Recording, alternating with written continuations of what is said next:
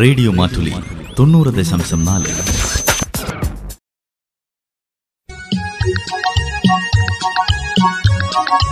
വനിതാ മാറ്റുലി.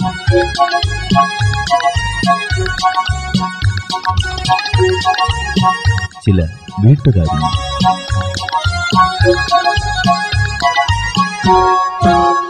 വനിതാ മാറ്റുലിയിൽ ഇന്ന് പെൺകരുത്തിന്റെ കയ്യൊപ്പുകൾ.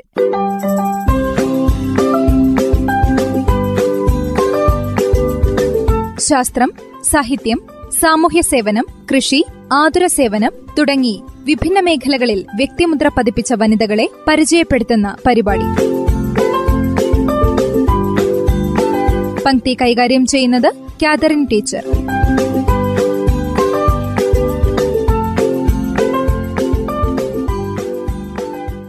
നൗഫ് മാർവായ്. 2020 ഇന്ത്യൻ രാഷ്ട്രപതി രാംനാഥ് കോവിന്ദിൽ നിന്ന് പത്മശ്രീ പുരസ്കാരം നേടിയ സൗദി അറേബ്യൻ വനിത നൗഫ് മാർവായിയെ ഇന്ന് പരിചയപ്പെടുത്തുന്നു.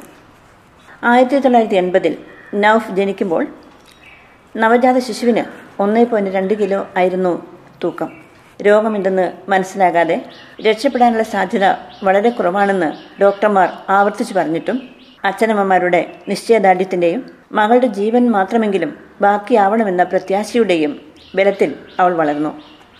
പെഞ്ചു ശരീരത്തിൽ താങ്ങാനാവുന്നതിൻ്റെ പരമാവധി മരുന്നുകൾ ദിവസവും അവരവൾക്ക് നൽകി.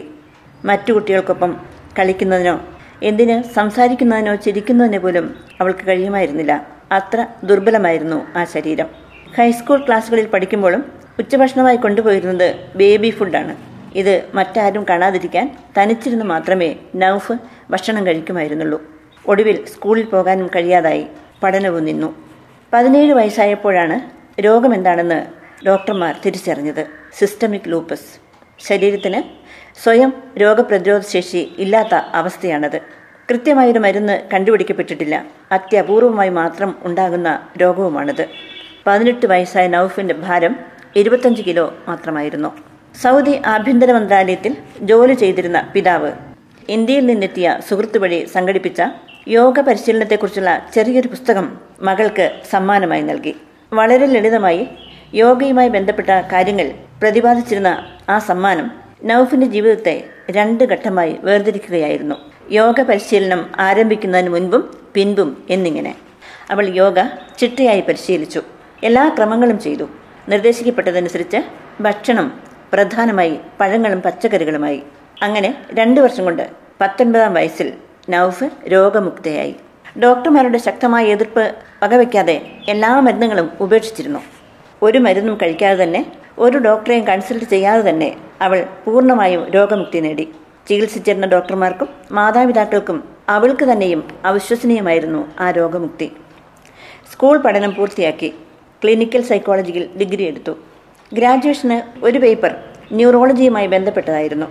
യോഗ ശരീരത്തെ ഏത് രീതിയിലാണ് സ്വാധീനിക്കുന്നതെന്ന്, മനസ്സിനെ ശക്തിപ്പെടുത്തുന്നതെന്ന്, ബുദ്ധിയെയും ഇന്ദ്രിയങ്ങളെയും ഉണർത്തുന്നതെന്ന് നൗഫ് അനുഭവത്തിൽ പഠിച്ചതിൻ്റെ തിയറിയും അങ്ങനെ അവൾ പഠിച്ചു. ആ പഠനത്തിനിടയിൽ തൻ്റെ ജീവിതാനുഭവങ്ങൾ ചെറിയ രീതിയിൽ നവമാധ്യമങ്ങളിൽ പങ്കുവച്ചു. നിരവധി പേർ യോഗ പഠിപ്പിച്ചു കൊടുക്കണമെന്ന് ആവശ്യപ്പെട്ട് നൗഫിനെ സമീപിക്കാൻ തുടങ്ങി. കുറച്ചുപേരെ പഠിപ്പിക്കുകയും ചെയ്തു.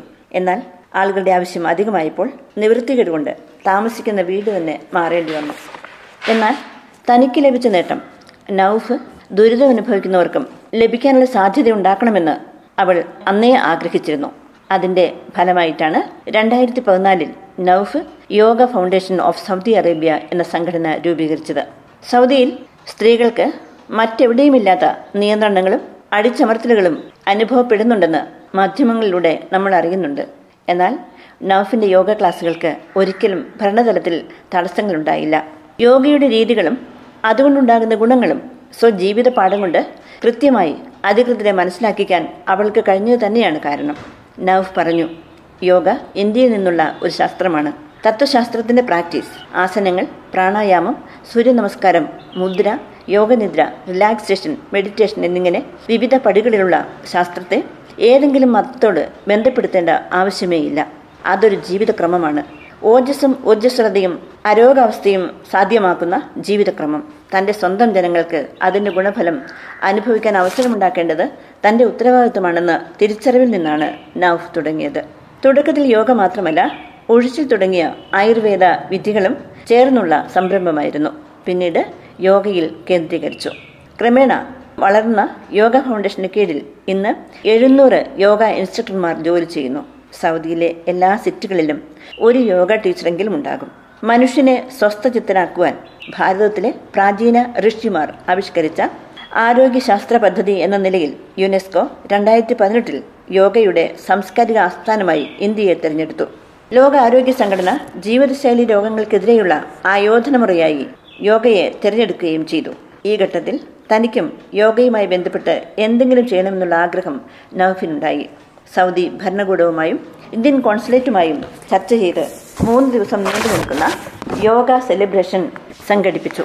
സെമിനാർ, ക്ലാസുകൾ, പ്രബന്ധ അവതരണങ്ങൾ, പ്രദർശനങ്ങൾ, ഇങ്ങനെ നീണ്ട ആഘോഷങ്ങളിൽ ന്യൂറോളജി, ഗൈനക്കോളജി തുടങ്ങിയവയുമായി ബന്ധപ്പെട്ട് യോഗയ്ക്ക് എത്ര സദ്ഫലങ്ങൾ ഉളവാക്കാൻ കഴിയും എന്നിങ്ങനെയുള്ള പ്രബന്ധങ്ങളും ചർച്ചകളും ഏറെ പ്രകീർത്തിക്കപ്പെട്ടു. മേളയിലെ ഏറ്റവും വലിയ ആകർഷണം 21 വർഷമായി ഒരു മരുന്നുമില്ലാതെ പൂർണ്ണ ആരോഗ്യവതിയായി സുന്ദരിയായി ഊർജ്ജസ്വലയായി ഓടി നടക്കുന്ന മുഖ്യ സംഘാടക നൌഫ് തന്നെയായിരുന്നു. ഔദ്യോഗിക പരിപാടിയായിരുന്നിട്ടും ക്ഷണിച്ചതിന്റെ ഇരട്ടിയിലധികം പേർ പങ്കെടുത്തു.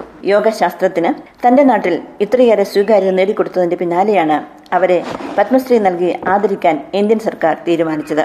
പത്മശ്രീ ഏറ്റുവാങ്ങാൻ എത്തിയപ്പോൾ മുമ്പൊരിക്കൽ മാത്രം നേരിട്ട് കണ്ടിട്ടുള്ള ഇന്ത്യൻ പ്രധാനമന്ത്രി നരേന്ദ്രമോദി തന്റെ പേര് ഓർമ്മിച്ചിരുന്നതിൽ അത്ഭുതപ്പെടുന്നു നൌഫ്.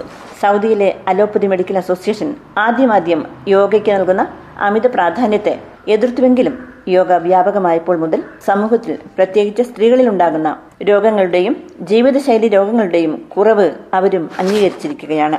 നൌഫ് പറയുന്നു, ലോകമാകെ കൊറോണ എന്ന മഹാമാരി വന്ന് ഗ്രസിച്ചിരിക്കുന്ന ഈ സമയത്ത് രക്ഷപ്പെടാൻ വിശ്വസിച്ച് ആശ്രയിക്കാവുന്ന ഏക പ്രതിവിധി യോഗ തന്നെയാണ്. കൊറോണ വൈറസ് ആദ്യമായി ആക്രമിക്കുന്നത് ശ്വസന വ്യവസ്ഥയാണെന്നിരിക്കെ പ്രാണായാമ ശ്വസന രീതികൾ മനുഷ്യന് ശ്വസന അവയവങ്ങളുടെ കാര്യക്ഷമത വർദ്ധിപ്പിക്കുന്നു. ഈ അടുത്ത് American journal of respiratory and critical care മെഡിസിനിൽ പ്രസിദ്ധീകരിച്ച ഗവേഷണ പ്രബന്ധത്തെ അനുസരിച്ച് യോഗയിൽ ഉച്ചരിക്കുന്ന ഓം തുടങ്ങിയ മന്ത്രങ്ങൾ മൂക്കിലെ അറയിൽ പ്രകമ്പനത്തിന് കാരണമാവുകയും ശ്വസന അണുബാധ കുറയ്ക്കുകയും ചെയ്യുന്നുവെന്ന് രേഖപ്പെടുത്തിയിട്ടുണ്ട്. കോവിഡ് പ്രതിരോധ രംഗത്ത് പ്രവർത്തിക്കുന്ന എല്ലാവരും യോഗ നിർബന്ധമായി ശീലിക്കണമെന്നാണ് നൌഫ് ആവശ്യപ്പെടുന്നത്. അവർ മാത്രമല്ല, നാടിന്റെ ചാലകശക്തിയാക്കേണ്ട യുവജനങ്ങളും സ്ത്രീ സമൂഹവുമെല്ലാം ഇന്ന് അനുഭവിക്കുന്ന മാനസിക പിരിമുറുക്കം മാറി ഊർജ്ജസ്വലതയുള്ളവരാകുന്നതിന് യോഗ ചെയ്യുകയാണ് ഏറ്റവും ശരിയായ പ്രായോഗികമായ മാർഗമെന്നാണ് അവർ ഓർമ്മിപ്പിക്കുന്നത്. മോശമായ ഭക്ഷണശീലങ്ങൾ, അതായത് ബേക്കറി പലഹാരങ്ങളും കോളകളും എണ്ണ പലഹാരങ്ങളും ഫാസ്റ്റ് ഫുഡുമെല്ലാം ഇതിൽ ഒഴിവാക്കണമെന്നും അവർ ഓർമ്മിപ്പിക്കുന്നു. യോഗ ശരിയായി ശീലിക്കുന്നവർക്ക് അനാരോഗ്യ ഭക്ഷണശീലങ്ങൾ താനേ ഇല്ലാതാകും. സൗദി അറേബ്യയിൽ സ്കൂൾ തലം മുതൽ യോഗയുടെ പരിശീലനം ആരംഭിക്കുന്നതിനുള്ള നടപടികൾ ഇപ്പോൾ നടന്നുകൊണ്ടിരിക്കുകയാണ്. ഭർത്താവും മക്കളും യോഗ പ്രവർത്തനങ്ങളിൽ നൌഫിനൊപ്പമുണ്ട്. എന്നേ പൊലിഞ്ഞു പോകുമായിരുന്ന, അല്ലെങ്കിൽ ജീവിച്ചിരുന്നതുകൊണ്ട് ആർക്കും പ്രയോജനമില്ലാതിരുന്ന ഒരു ജന്മം ഇങ്ങനെ മാറ്റിയതിന് ഭാരതത്തിന്റെ ഈ യോഗശാസ്ത്രത്തോട് അവർക്ക് എന്നും നന്ദിയുണ്ട്. ഇവിടെ യോഗയുടെ സ്വന്തം നാട്ടിൽ വളരെ കുറച്ചു പേർ മാത്രമേ അതിന്റെ മേന്മ അറിയുന്നുള്ളൂ. അവരിൽ തന്നെ ചെറിയൊരു ശതമാനം മാത്രമേ പ്രാക്ടീസ് ചെയ്യുന്നുള്ളൂ. പ്രാക്ടീസ് ചെയ്യുന്നവരിലാകട്ടെ ചെറിയൊരു കാരണമുണ്ടായാൽ തന്നെ മാറ്റിവെക്കാവുന്നതായി മാറുന്നു യോഗ. പണം ഉണ്ടാക്കാനുള്ള ഒരു ഏർപ്പാടാണ് വേറെ ചിലർക്ക് യോഗ.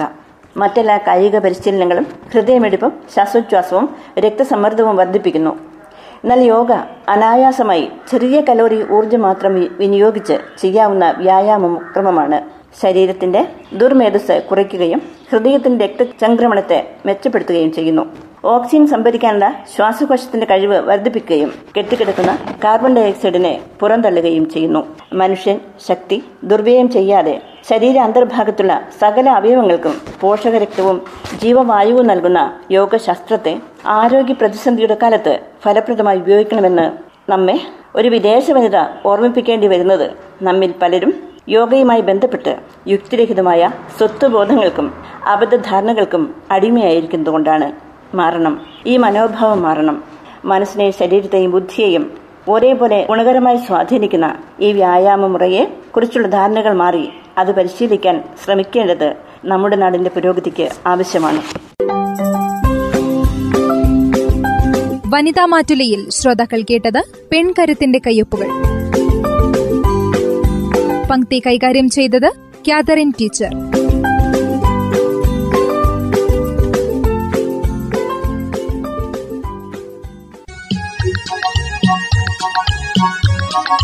വനിതാ മാറ്റുലി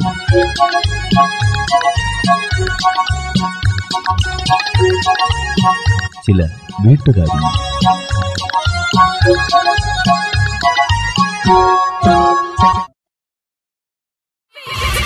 റേഡിയോ മാറ്റുലി 90.4.